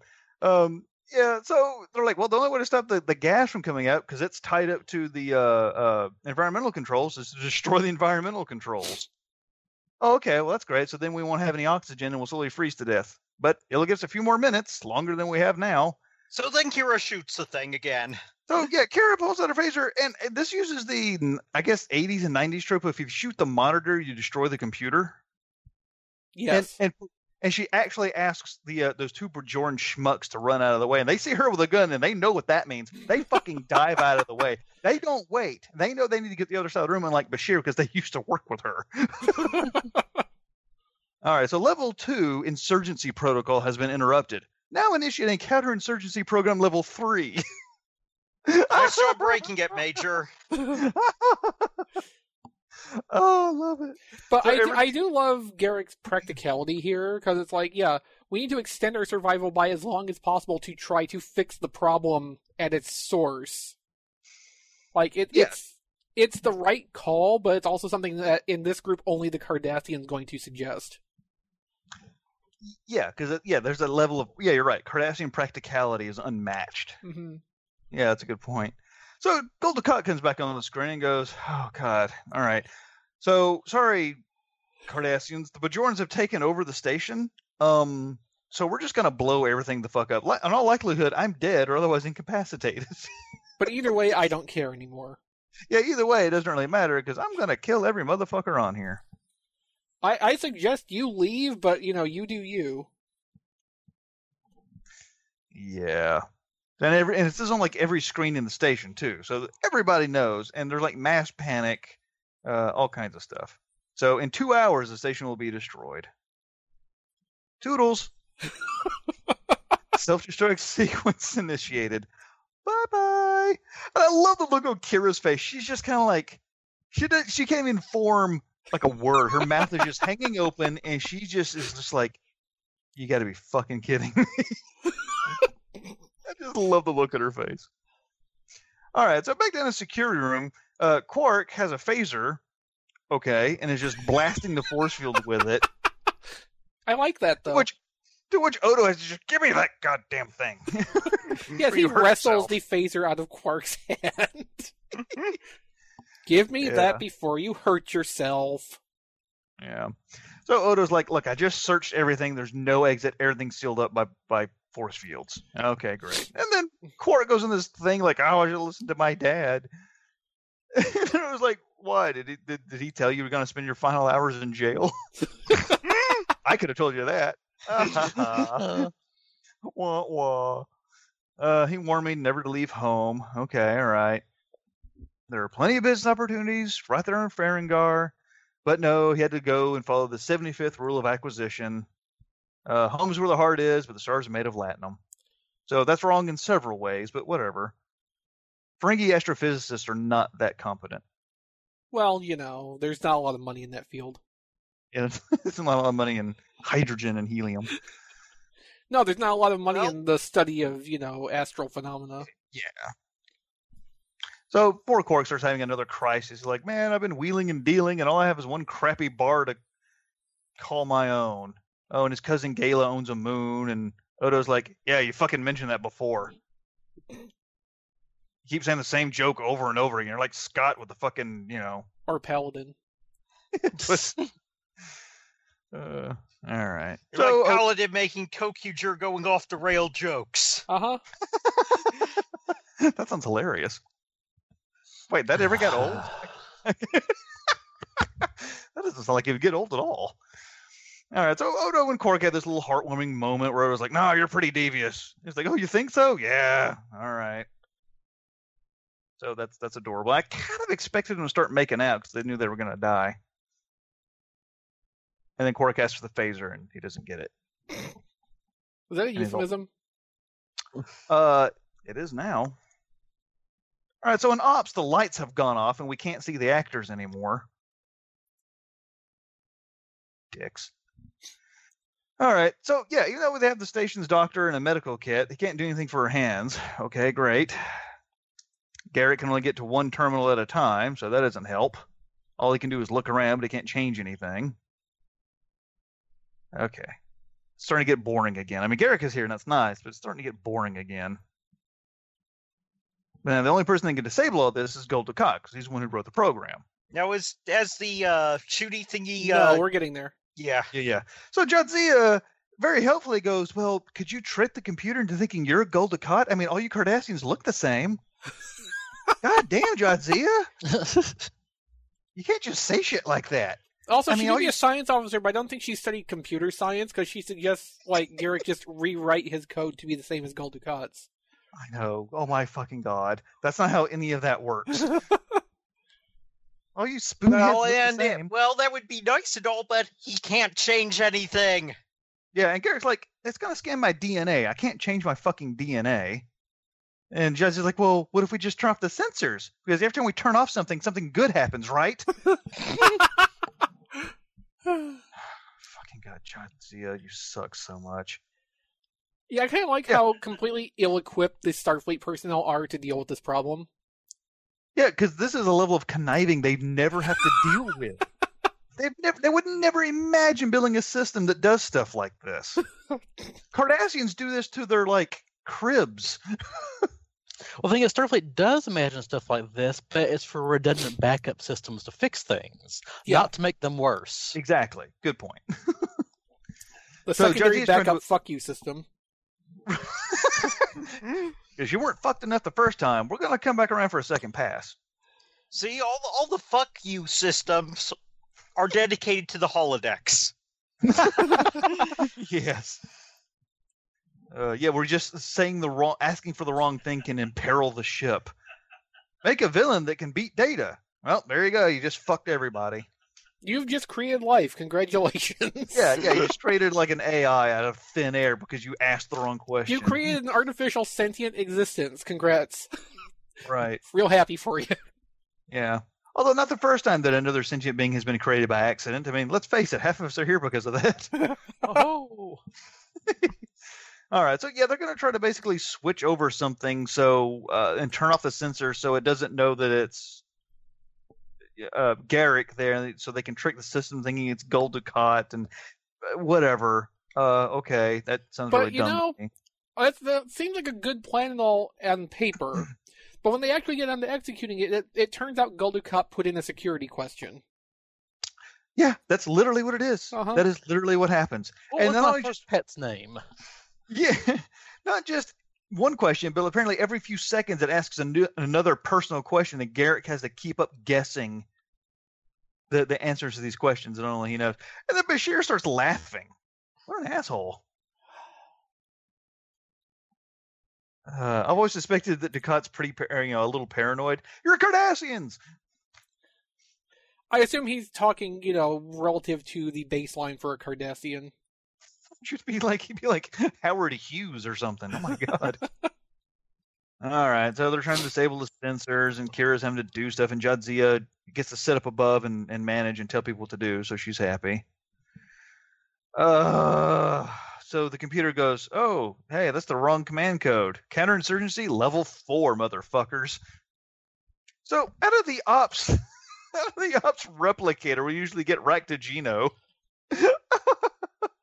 this super powered phaser turret appears and starts zapping the shit out of things, including some ensign we've never seen before. And we'll And never see now- again. Yeah, who is now who's now nothing more than a smell in the room. And unfortunately, since yeah, since they uh, shut down the environmental systems, he's not going to get filtered out of the air supply for a while. Okay. Um, I thought replicators could not create a charged weapon. Like it was Uh, it didn't. of It didn't. Uh, so it created the weapon itself, and then you see the energy beam being fed down into it. That's charging its capacitors. Ah, okay. Also, this is a Cardassian replicator, so I'm sure they don't have the same safety protocols the Federation. I thought it wasn't a do. safety protocol. I thought it was something it was not physically capable of doing. Mm. Although Well, if you- still, if- still, If you think about it, though, it can serve like hot substances. So I mean, it has to be able to replicate with some amount of like standing energy in it. yeah, everything would be like absolute zero. It'd be like zero Kelvin, everything you replicated. but yeah, no, that makes sense. But no, yeah, yeah, A, it's a special protocol. B, it's a Cardassian one, so I imagine that maybe they have it. But yeah, but XP's right. You get to see the beam come down out of the replicator into the pod, which then starts blasting it everywhere. Which I mean, Uh, I'm glad somebody in at least the effects department thought of that contingency. Like, yeah, you need to show it being charged. It can't just come out and start shooting immediately. Right, right. All right, so back in uh, level two of the dungeon, uh, half an hour later, O'Brien finally gets the fucking panel off. Oh my god! what After been Sisko has ripped off time? another piece of metal and you know goes and joins the effort. Right. So they pull off a panel. There's this lit up cable. Okay, here's another thing that bothers me. The cable is lit up brighter than the light it powers. Well, it has like a diffusion panel in front of it, so it lights the room evenly. Oh my god, it's terrible. So anyway, yeah. So Brian's super pleased he got to bang around with a metal tool. And then they take this several yard long cable out. yes. There's a lot of slack on that thing. no shit. All right. So Ops Hey, is getting you'd be bl- surprised how far an artery will stretch out of the human body. dot dot dot. All right, so back up on ops. The phasers Is, just it, going. is this more fun at work? I'm just saying, you know, little- there, there's no elasticity to these things. Well, I was going to say, yeah, it, no, no, no. I think Fort Max is a very good question. Is this work or a home-related comment? All I'm gonna say is that it's we eat fresh beef around here. oh my god! All right, so there's a phaser blasting ops. Everyone's hiding in their tables and shit. They can't even poke their head out of they'll get zapped. And Uh, Kira unhelpfully left her phaser on the ops table. Right, because you know that's what you do when shit hits the fan. You want to make sure you don't have your weapon with you. Mhm. All right.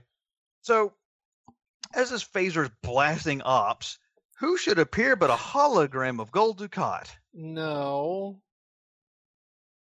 Well, that's what I first thought when I saw this. Oh. Gul Dukat suddenly phases into the room and he starts like, "So, somebody tried to use my security code, huh?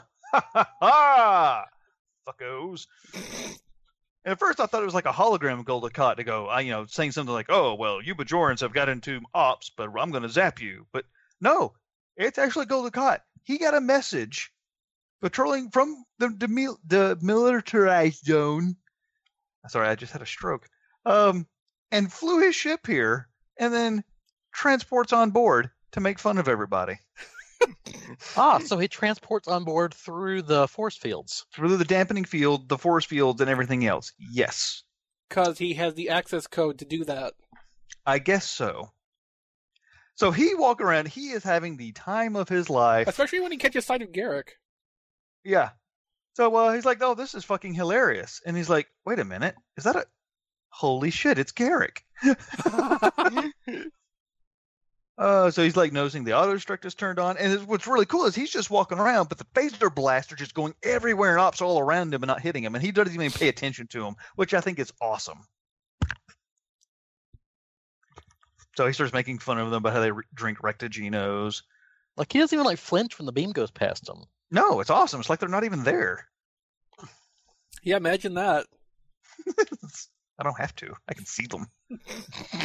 so, so he's like, all I have to do is enter my access code and shut down everything, and I could fix everything in two seconds. So when he's like, everyone's like, well, then fucking do it. He's like, nah, this is too much fun.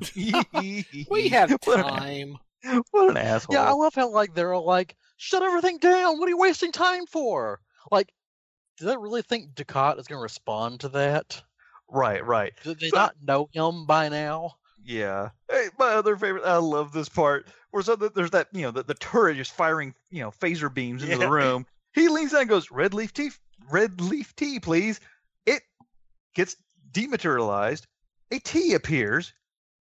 The firing stops. Everyone's still hiding, like, what the fuck is going on? And then as soon as he takes his drink, it reappears and starts shooting again.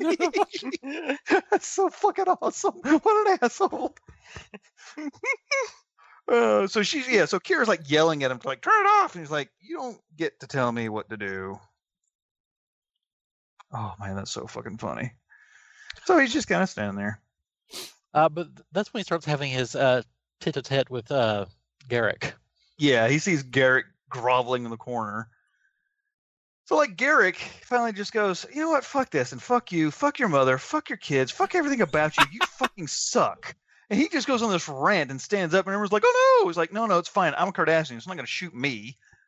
So what clearly what he should have done is Is go get the walked over in front of the replicator.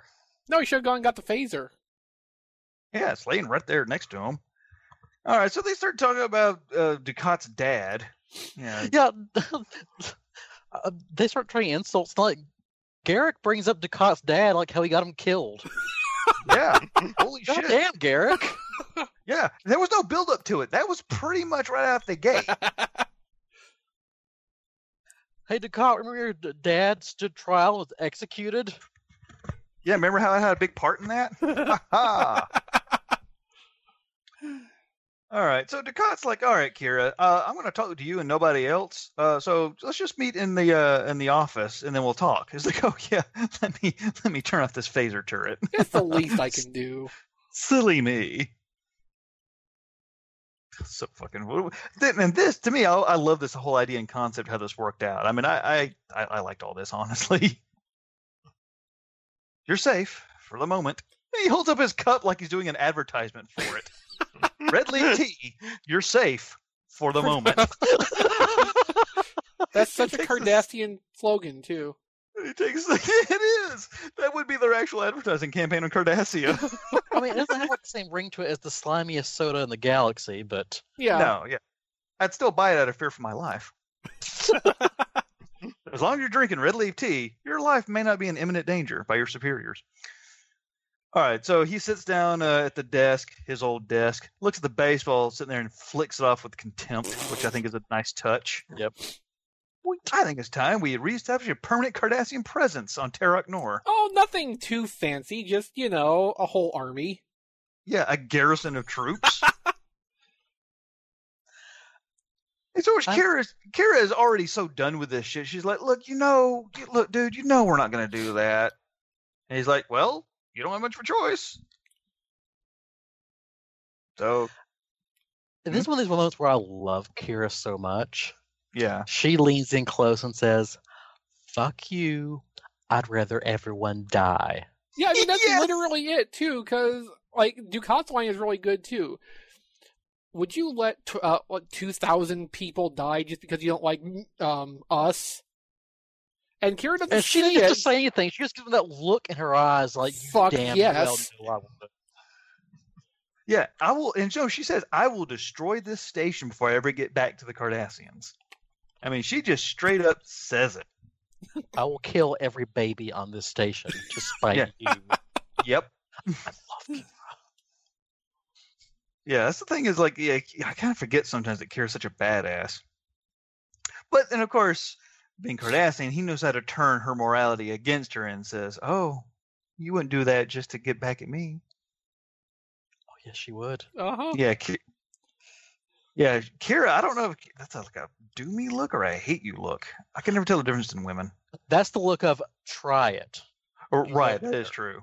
And which actually shakes Dukat a little bit because he knows her and he goes, "Well, you know what? You don't have to decide right now." So he actually gets a little rattled right there. Uh huh. He actually Yeah, kind he of realizes he is actually losing control of the situation Yeah, Yeah. because he cannot against use the Kira. threat of death to move her. No, yeah, she's been prepared to die for most of her life, especially fighting Cardis. I'm sorry, Wait, Cardassians. don't act now. There's more. yeah. So yeah, all right. Well, I'm gonna go back to my ship and hang out. Uh, and in a few minutes, the ship, will, the station will blow up. So just let me know in about 25 minutes. So he pulls up, hits his button on his wrist communicator, and goes, "All right, one to transport, energize." And then the episode becomes amazing. Yes. And the episode yes. becomes amazing. Yeah, this is the thing I did not expect. I did not expect this at all. At that point, I was like, So he he tries to teleport off the station, and suddenly all the monitors switch over to another Cardassian commander. And I kind of feel like I want to, I should read out what he says verbatim, but I, I don't want to do that. I guess. Well, it's uh, basically Dukat, you insufferable piece of shit. Yes. You're abandoning your post. Dukat has triggered another failsafe program. yep, and this time against himself. So apparently his superior wrote this layer of the of the program into it. I think it was a different program entirely that was still hidden. He just happened to trigger it at the same time. I see. Oh, yeah, because self destruct is on, and he tried to teleport away. So Yes. Right. this, therefore that, then this thing runs. I It's see. part of the same. Th- yeah, it's part of the same sequence. It's just the. It's a different oh, branch. now you're trying to run away. Yes. Nope. To escape is no doubt a final act of cowardice. So what you how Dukat, he can't say anything because it's a recording. He's like, "This is outrageous!" Like he's like a white dude who didn't get enough bacon on his cheeseburger. That is outrageous, Scott. This is an outrage. I demand to talk to your manager. Oh my god! So all of his personal access codes have been rescinded. All He's of the access codes have been rescinded. Like no code registered would work anymore. Yep, the destruction sequence can no longer be halted. All you can do now is contemplate the depth of your disgrace and try to die like a Cardassian. And then and now it's it's Dukat's turn to just stand there with his mouth hanging open. Yep, and then everyone turns he to kind of look at on his heels a little bit, like, oh, I fucked up. yeah. And everyone slowly turns to look at him like, well, what a fine pickle you've gotten us into. Jesus Christ. So even though he was just told that all of his codes have been rescinded and he can't do anything, he's still arguing with the computer trying to get it to abort the self-destruct sequence, to which it goes, no. Oh, it's so fucking funny. So now Dukat is in the same boat with everybody else. Oh my god, this episode. So the fusion reactor is going to overload and blow up the station, Yes. which I think is like one of the few times they mention that the station is powered by fusion. Everything's powered by fusion. It is, but they don't really mention it though. Yeah, I mean it's it's not something they call a lot of attention to. You're right. It's uh, when it comes up, it's basically mentioned in passing. Right. Yeah. Uh, I mean, it, they- it's like we don't. I mean, we don't men- mention just in regular conversation about uh, our about our cars being powered by internal combustion engines. I don't know about you, I- but I do. Yeah, I drive a cars are powered Challenger. by Damn right I do. flying dinosaurs. I drive a V8 RT. You damn right I talk about it all the time. But no, but to the average casual person, they would just sort of think that oh, the warp engines power the ship. Well, That's yeah. where all the energy comes from. I mean, and and largely it does. Um, in Next Generation, they have made mention a couple of times of having to tie in like the auxiliary fusion reactors, uh, some of Mhm. which are part of the impulse drive system. Yep. So a starship, yeah, is largely powered by its warp core because that creates, you know, scads and scads of energy. Um, but sometimes they need more, and they do have secondary power sources in the fusion reactor system to provide that. I assume when a ship is traveling at high warp, the fusion reactors are actually running and powering like most of the system, since the warp core energy would have to be mostly going to the engines. Yep, I think that's pretty much right. From what I remember about the uh, the tech guide, yeah, tech manual. I have a copy Um, of that here somewhere. I I love that book, man. I, I've memorized that fucking thing for, forward and backward when I was younger. I need to take it to the book. bathroom with me more often. You do. It's a good do. bathroom book. Yeah, the, the the cover's already brown, so you're good. I need to get the DS9 technical manual. Oh, I'd love that. it's written in Cardassian. You can't read it. Reading Cardassian's got to be easier than reading Ferengi. Yeah. I think I think I think Hey Mickey can read Ferengi though. The Ferengi written language is like all dollar signs and pound symbols and yen marks. Nuyen. Uh, all right. So, so Garak is still making fun of Dukat, like, "Oh, see, it's your short-sightedness that's fucked us over again." He keeps like kneeling him, and Garak and Dukat's like, "All right, look, you know, I don't see you coming up with any ideas, so how about you tailor. shut the fuck up." Yeah, tailor. So says, "Why don't we just turn off the fusion reactor?" That's a really good idea. Let's go to it. Oh wait. Let's go flick the switch. Oh wait, we can't. Uh, yeah, so basically the way the way it blows up, it like takes off the safety interlocks and the thing overheats until it goes critical and blows up. Okay, all right, fine. Uh, is there any way to shut it down? Yeah, manually, but you have to get to it. Well, All that's right, gonna be a blah, blah, problem. blah. Uh, so basically, it comes down to uh, Dukat remembers that. Oh, remember uh, the little force fields we set up all over the station? Uh, The ones that kill people. Yeah, are they still there? Well, yes, but we deactivated them because we don't like to kill our prisoners. But they're still there. Well, some of us don't anyway. All right. They are still there. So since they were turned off, um, apparently they're not locked out of them because the computer didn't have access to them at the time. So they hooked them back up and rigged them up in the power system to cause a brownout. Something Well, like that. Well, I think uh, well, I think the actual overall. Plan, I don't know if they go into it now, but the overall plan later. I don't. They didn't really mention it just now, but basically, yeah, they're just trying to figure out how to turn off the force fields to get down there. They're just yeah, Right. they're trying to create a power surge that will basically just shut off some of these systems. Right, right, right, right. Yeah, Like it'll the basically actual- it'll, it'll force the breakers to reset. right, at least for the force fields. Like my house. Yeah, Well, you And sneaked in since, that uh, house. And so, yeah, they turn Probably it off burn out a the few breakers. They'll be good as long as no one uh, decides to go and flip them back on. right. and since nobody can get anywhere in the station, that's probably not a problem. Uh, Yeah. Did we get to the point yet of uh, Dukat's speech of a disciplined Cardassian mind and all that? Not yet. Okay, Not good. yet, but we're getting there. Yeah, we're I, getting I there. was I didn't want us to skip that. No, no, no, no, no. That'll be called out. Uh, so we'll go back down to level two of the dungeon, uh, which the trio are still fucking down there. They've Okay, so they're they're in a locked for room. 45 minutes. Yeah, they're in a locked room, and they literally only have pieces of metal Mm. and rocks to work with. So I mean, it's taking some outside the box thinking here. Yeah, Yeah, cut I a little don't- slack here. No, fuck that. He's a Starfleet engineer. He should be better than this. I expect more from a Starfleet engineer. Look, I mean, Sisko's been a player in a D&D campaign before, but it's probably, you know, his first time and O'Brien's first time actually, like, having to work themselves out of a situation. The- The problem is Jake's DMing, and that's why this is so shitty. um, so they pile up all the all those ore and rocks. They pull out that cable like fucking fifty feet, which is weird. I mean, where is it pulling from? Who does the, The cable wall. management on Terok Nor? Ask the Cardassians. I would, but I don't, I don't speak Cardassian. All right, so they get behind the little thing, and they, they, they, they, there's like powdered areas, like gunpowder. They ignite it, and amazingly, even though they have like dozens of these rocks pile up on the door, like two explode, which blows a perfect hole in the door. I also have a fundamental Oh. problem with them Okay. using the uh, line of ground up uh, uridium Yeah, and setting off the end of it with the electric charge, and then that just propagating forward, because I don't think that would work that way. no, it doesn't. And plus, only like two of the rocks explode. I mean, what about the other ones that are piled up there? They should have all been blown to bits, right? Yeah? Okay, all right. So this part I thought was a little weird. And I love how the, the door is like perfectly circular too. Yeah, there was a bit of an effects fail here. so they, they crawl out into yet another room with another door next to another mine cart. And I'm thinking I had to do this like six times to get anywhere. Well, and they could All have, right. you know, we, we kind of cut away from them for a while. yeah, all right. So yeah, we cut away from them, back up to ops where Dukat is bloviating about something. Says we will find a way to defeat this problem. There's no dilemma that cannot be solved by a disciplined Cardassian mind. To which even Garak is just like, oh god, make him stop talking. it's not gonna work, you idiot.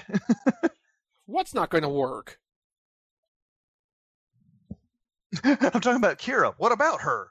Right now, Kira's talking in third person. We're all fucked now. Wouldn't that be the second person?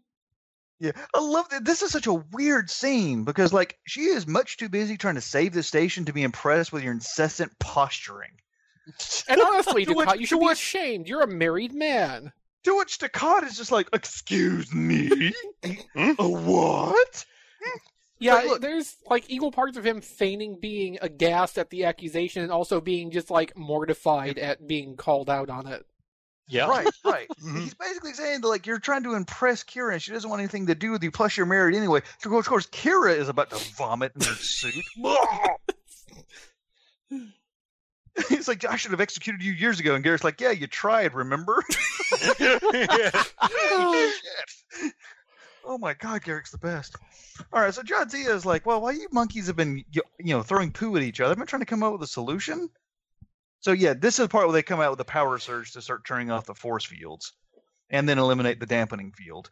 Uh, because the dampening field is preventing the use of the communicators too. So Yeah. All right, the neutralization emitters, uh, which I think they hilarious. They still have neutralization emitters in the consoles all around the station, so they can just you know kill people where they want. I think he was referring to the the control system for them. Yeah. So they never removed it; they just turned it off. Okay, great. So Dukat's like, great, we can use that. Okay. Good. All right. So they they techno babble a little bit about overloading the power grid. Okay, got it. Fine, good. And that'll turn off the force field so they can move around. But it'll also blow out like six other secondary systems. Turbo lifts and transporters, which they don't have anyway. So okay, let's fucking do it. Dukat looks so pleased. He looks like a lizard that just ate a fly. Hmm, hmm, hmm. All right, so Somebody's listening to me. all right, so the trio's in dungeon level Yeah, three turbo now. lifts and transporters, except of course for the ones on the runabouts and Defiant. Right. Well, you know. All right, so the trio, uh, O'Brien, Sisko, and Jake, are running around dungeon level three, and they keep running into dead ends because of force fields. It's like, well, we didn't even make it that far, so we got up. That, at least they're in a carpeted area now, so they're no longer in like the dungeons. All right, so they found a turbolift shaft that'll take them all the way up to ops, so they can get the doors open and physically crawl up there. Well, good luck with that. Yeah, climbing up uh, 29 levels or so. Yeah, holy shit, from the bowels of the system of the, of the station. All right, so Gul Dukat is in there switching out isolinear chips, which looks really cool, by the way. That gold color of the Cardassian technology is neat looking. All right, so they're gonna start overloading systems and start nuking shit. So everyone, uh, you know, gets in uh, crash positions, and everything starts sparking and shaking and glowing and blowing to fuck up. Pew pew pew, sparks. Pew, pew. And then just to prove it worked, all the doors open. Yeah, machinery's powering down. Kira's like, wow, that was better than my last orgasm. All right, so, yep, so the doors start opening up and down, so now they can communicate. So Sisko's like, what's going on and off? And then we'll get about 10 minutes until the reactor core blows up and destroys the station. And Sisko's like, what the fuck have you been doing to my station in the meantime? So you Your have two options. We can we have two options. We can either use the Defiant, have the people who are already on the Defiant beam someone there directly, or have you three slowly walk over. You know what? I'm going to have it where these three are going to slowly walk over. I think that's probably the best course of action here. Yeah. And so Sisko sends Jake to go to runabout pad C to like get away. Jay's like, "No, I'm taller than you are. You don't tell me what to do anymore."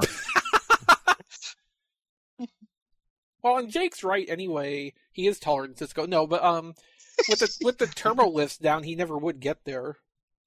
yeah, exactly. It's like it'd be pointless. I might as well stay and help. Which is, yeah, that's a good point. All right, so back in the security office, um, Odo and and Quark are enjoying a, a post coitus glow. No, no, no. Uh, they're listening to the computer say how they're all going to die in, in seven minutes.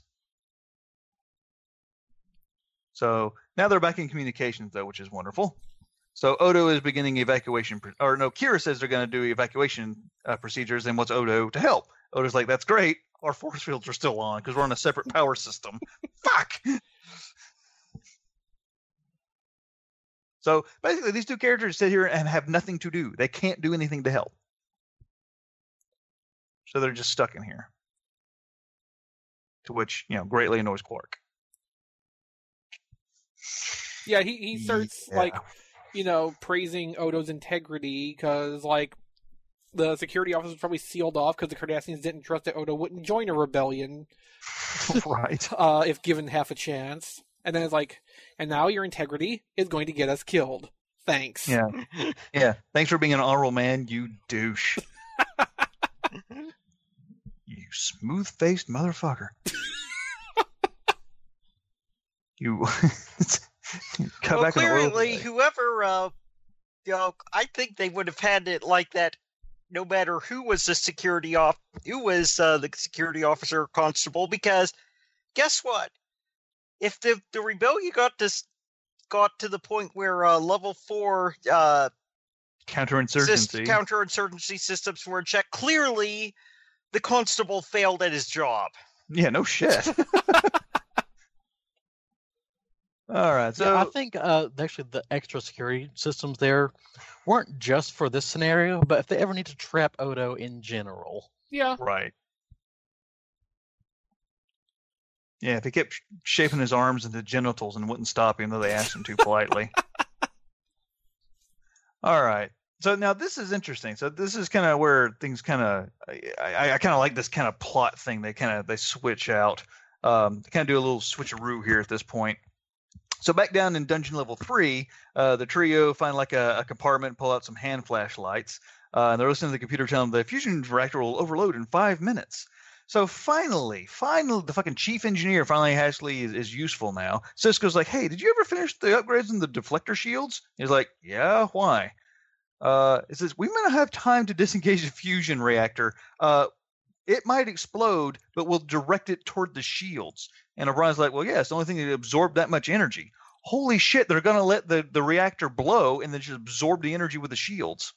Then would they need to absorb the energy with the shields? Just let all that energy go out off into space. Yeah. Well, it can't. No, it won't go into space. It'll blow up the station. They have to redirect it. Okay, they redirected out to the shields. Yeah. Or run it through the phasers.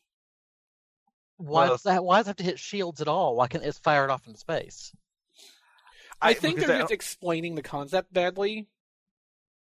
I think it's more like they're going to redirect the overload energy into the shield emitters and just let that go that way.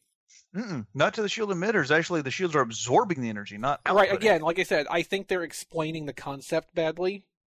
Oh, all right. Uh, Because what they the effect they end up showing when this actually happens is the energy arcing out from the shield emitters.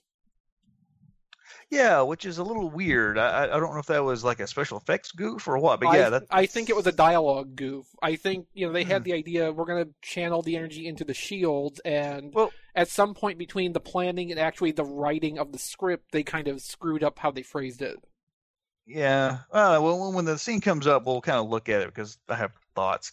All right. So they find a corridor that leads them to the fusion reactor. It's blocked off, but there's a kind of little Jefferies tube there. So they move some debris, and of course, there's a giant fucking plasma fire in there.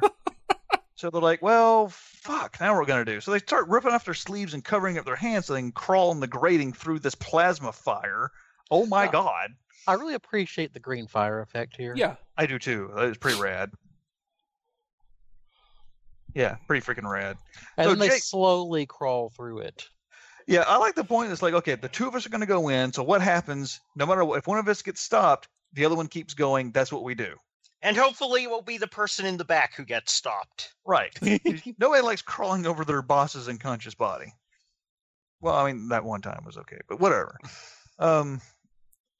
All right, so they put on little, little, little mittens and they start crawling the way through. And Tiny uh, little thin mittens. yes, well, Starfleet uniform material. So who knows? Well, it must be tough because you see how much effort it took to them to rip their sleeves off. yes. well, they, they're still using the same uh, uniform technology for that one TAS episode where they mentioned that their uniforms are made out of algae. All right, so Sisko's crawling through. He makes it through just fine. O'Brien though gets blown the fuck up. and Sisko looks goes, "Should I save him?" no, Nah. So I was like, "Well, that's interesting." They didn't. He didn't do the stupid hero trope of risking the entire station for one person. He actually followed through with the plan and kept going. So I kind of appreciated that.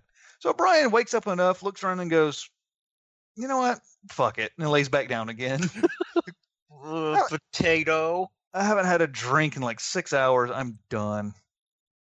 yeah, All right, that's s- one baked potato. oh my fucking god! I hate you. All right, so Sisko jumps out and starts pulling out isolinear chips, trying to turn, uh, trying to turn off the fusion reactor. Turning, pulling them out, putting them back right back in. Yeah, we get you turn them slightly. That's how they work in Uh, so if you look, Yeah. what he's doing, he's pulling them out and holding them up so he can see what chip it is. So like he keeps pulling them out to find the one he wants, and he puts them back when it's not it, and then when he finds the right one, that's what he either moves to another location or keeps out while he's reprogramming it.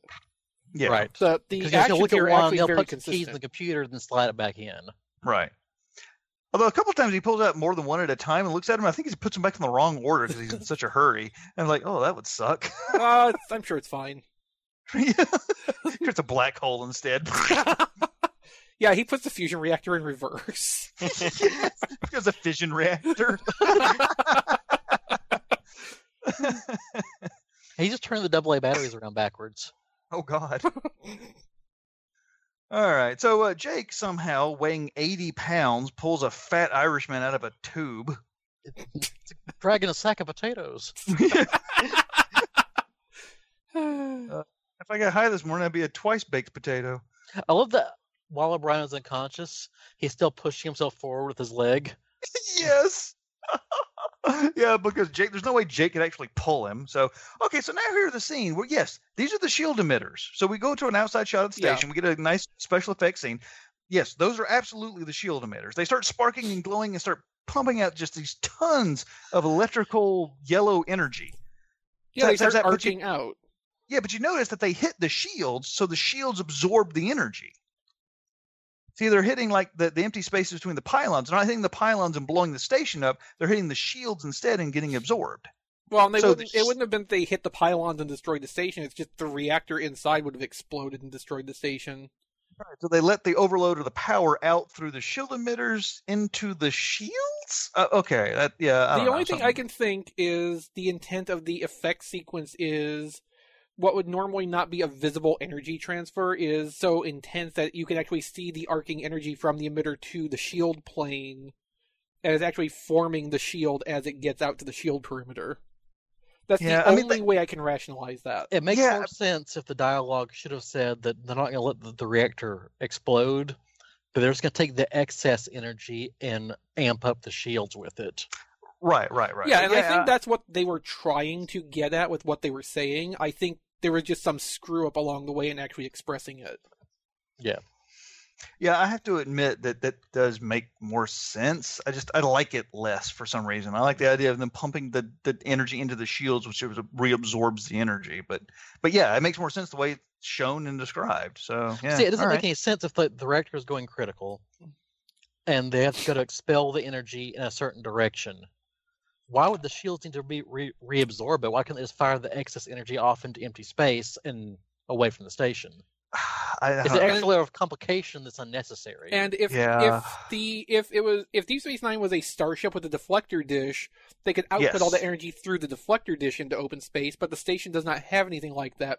That's why O'Brien says Right. that's the only thing on the station that can actually channel that much energy at one time.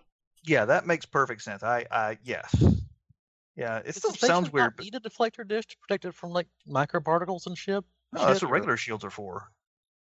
I mean, they polarize the hull. They have normal shields. They don't need a deflector dish. Okay. And I mean, Yeah. normally it would just be an orbital space anyway, where you kind of know Right.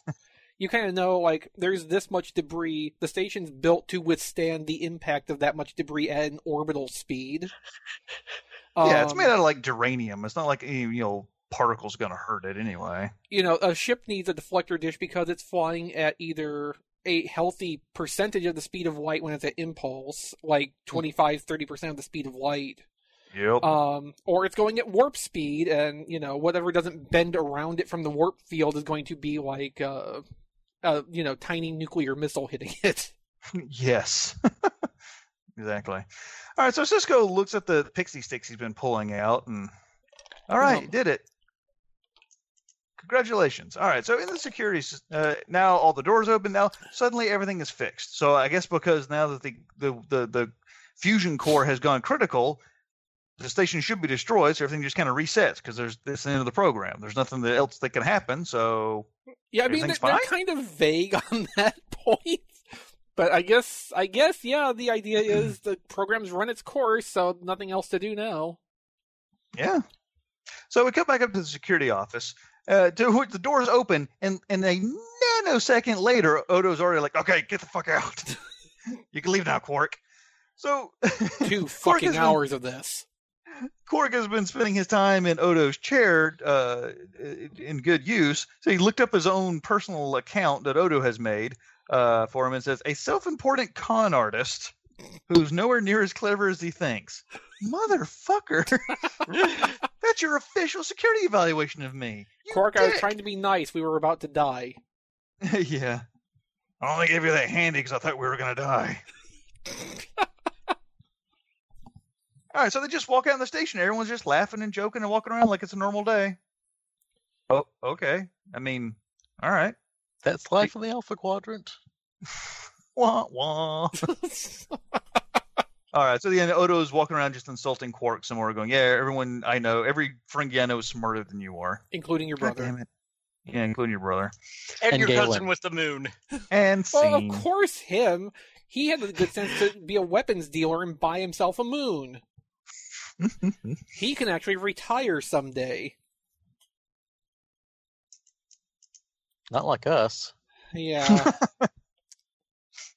yeah, I don't think Kira's got a lot of uh, retirement plans either. Being a rebel fighter who expects to die at any given moment. All right, well there we go. That was Her uh, that was retirement it. plan is taking the enemy with her. yes. So we're gonna retire to wherever I'm dragging my enemies. I mean, Kira's an old soldier. Like, anytime she plans for retirement, she's just signaling her own death. yes. No party, please. I want to take out everybody else with me. The starship live forever. Yes. All right, so that was it. The uh, penultimate episode of Toast. And a good episode of Deep Space Nine. Yeah, Mhm. and, and, a, and a fun one. It was a fun one. A little weird in places, but all in all, yeah, kind of. And it was a neat concept. I think they did it pretty well. It was entertaining. It was fun. To get Gul Dukat in there for some reason, which was awesome. It's never not a good time to have Gul Dukat, Oh yeah, especially when Garak is around the same week. We never got Gul Dukat in a holodeck, did we? That's a shame. No, I don't think we did. Like imagine Gul Dukat versus Moriarty. I feel I feel sorry for Moriarty. Just having to deal with all that smug. yes. That's why the environmental systems have to be cranked out into Dukat's in the room to, to remove all the smug so people can breathe. Uh, so yeah, all right. So yeah, good episode. Fun. Yeah, so to our audience, if you're looking for uh, you know the high note to end the podcast on, this would be it. Because our next episode, uh, the week after Christmas, will be Star Trek Voyager. More That specifically, one episode. Yes, That one episode of Voyager. yes, Fort Yep. Max, that one episode of Voyager, the very thing that this podcast was named in honor of. It Yeah. will be Voyager season two, the episode Threshold. You Yeah, know, remember that one ep- that one episode of Star Trek where they went warp ten? remember how fucking stupid that was? We should talk about that. But we should do 99 other episodes first. Yeah, I mean, think about it. We've run from Planet Africa as our first episode to that one episode of Voyager. That that's our whole spectrum right there. yeah, from brown to a deeper shade of brown. But think That's of what else we've accomplished in that time. We we have uh, discussed every episode of Star Trek: The Animated Series. yeah. Um, I'm gonna say we're the only podcast to ever do that. it's quite possible. I don't really like investigate other Star Trek podcasts. I don't or, care if not. I'm just gonna say that. Oh Fair yeah, enough. yeah. I'm gonna put it on my resume. Good I don't- luck fact checking it, bitch. I don't think we've really accomplished anything other than that. But that's that's notable. We uh, sat through the motion picture. Oh my god. Yeah, we never did many movies, did we? God, we should have done more movies. The problem is most of the movies are too good. So let's see. We, We did that. And we did we do Oh, Star Trek? too bad. Did we do Star Trek Five, or did we try to do that and then we weren't able to? We to? did do Star Trek Five. Okay. Um, It was Insurrection we tried to do. Okay, yeah, yeah, Also, we had uh, Brickinator with us. that's right. Because we had him on again after that, and I couldn't remember we had him before. I blame Star Trek remember Five. Star Trek Five is so great. Is the one with Sybok? Yeah, Yeah. Oh, It's where uh, Kirk faces down the bird of prey by himself. oh my god, yes. after uh, you know phasering God in the face. Yeah, well, yeah. After that, it's kind of a downhill slide from that. I mean, you know. and he throws the And- cat into the pool table. And it has uh, her as alluring fan dance. yeah. And you know Kirk free climbing a mountain because he's totally physically capable of doing that. Because it's there. Kirk free climbing a mountain and then Spock just flying up to troll him the whole time. Yeah, I, I can relate. There's so much good in that movie in all the wrong places. There's a lot of pain too, but Kirk needs his pain. Apparently, we did too. Yeah. This podcast is a pain even Sybok can't take away. yeah, because unfortunately, you can't actually ever delete anything off the internet fully. Yeah. What else we Somebody. cover? What We Mickey? covered Andy Dick. Oh yeah. Ew. It didn't take nearly as much cloth as one might imagine. Uh, see, we had Lord Taco on drunk. Oh, so drunk. So we had Lord Taco. Yeah. Oh, what else did we do? Well, one thing we didn't do is a Godzilla episode. That's true, we did not. That's an achievement. What's a Godzilla episode? Something that we don't really talk about. Except for now when you're talking about it. Imagine, Scott, if we did an episode of Toast um, about, say, an episode of Blake Seven, Okay. only you had never seen it either. And we tried to have a conversation about Blake Seven, having never watched it before. Well, I don't I think that's see. entirely fair because I think all of us have seen at least a Godzilla movie before. yeah. But to try and podcast about the subject for an hour and a half is basically impossible. Correct, and it was. Yeah. Especially if we haven't seen any of them in years. Yeah. Yeah. It was I a very, very bad decision. Yes, it I see. Was. Part of the uh, I part of part of uh, superhero time year one. Growing pains. Yeah, yeah, that would be the subtitle for that year. so you guys ever do a, a toast of growing pains? Is that what I'm hearing? No, but we we should have. yes. Yeah, I want to hear your thoughts on Kirk Cameron. Sucks. Alrighty. So uh yeah, merry holidays uh for next week. hmm And then uh, we'll start the new year by ending something, which sounds like a great idea. Yes, I foresee 2018 as a year of endings. oh my god. Jesus Christ. do do we need to call somebody? Do we need to have, send someone over to your house? oh, no one can save us okay? now, Scott. Do you want us to send Ender? No. What are you trying to do? Make it worse? yeah. I mean, I'm going to commit suicide. I don't want to put up with that bullshit. I don't want to do anything sad or depressing. Not that sad. yeah, this is supposed to be a joyous God. occasion. Well, XP's not going to commit suicide. He's going to commit genocide. Oh. And genocide? It's one of the two solutions to the last problems. Yeah. Yes. Kill yourself or kill everybody else. Yep. It really comes down to like personal philosophy, and I have always been a believer in the idea that everybody else is the problem. it's not me; it's the children that are wrong.